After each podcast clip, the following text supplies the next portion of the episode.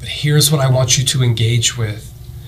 It wasn't like they were to just hang out there and do whatever they want to. Remember, God has told them numerous times at this point, this is who I am and this is what I have done for you.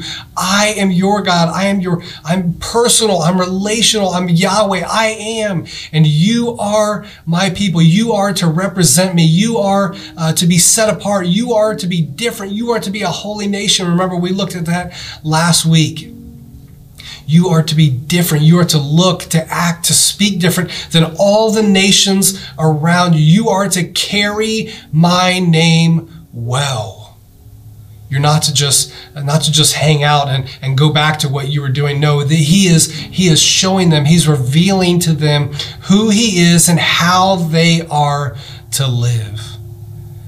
And remember what the people had just said. Just they had just said this in Exodus 24, verse 7, they say, We will do everything the Lord has commanded. We will obey. With one voice, this is what all the people said. Remember, this is wedding language. This is, this is covenant agreement. And by them saying, We will do everything the Lord has commanded, we will obey.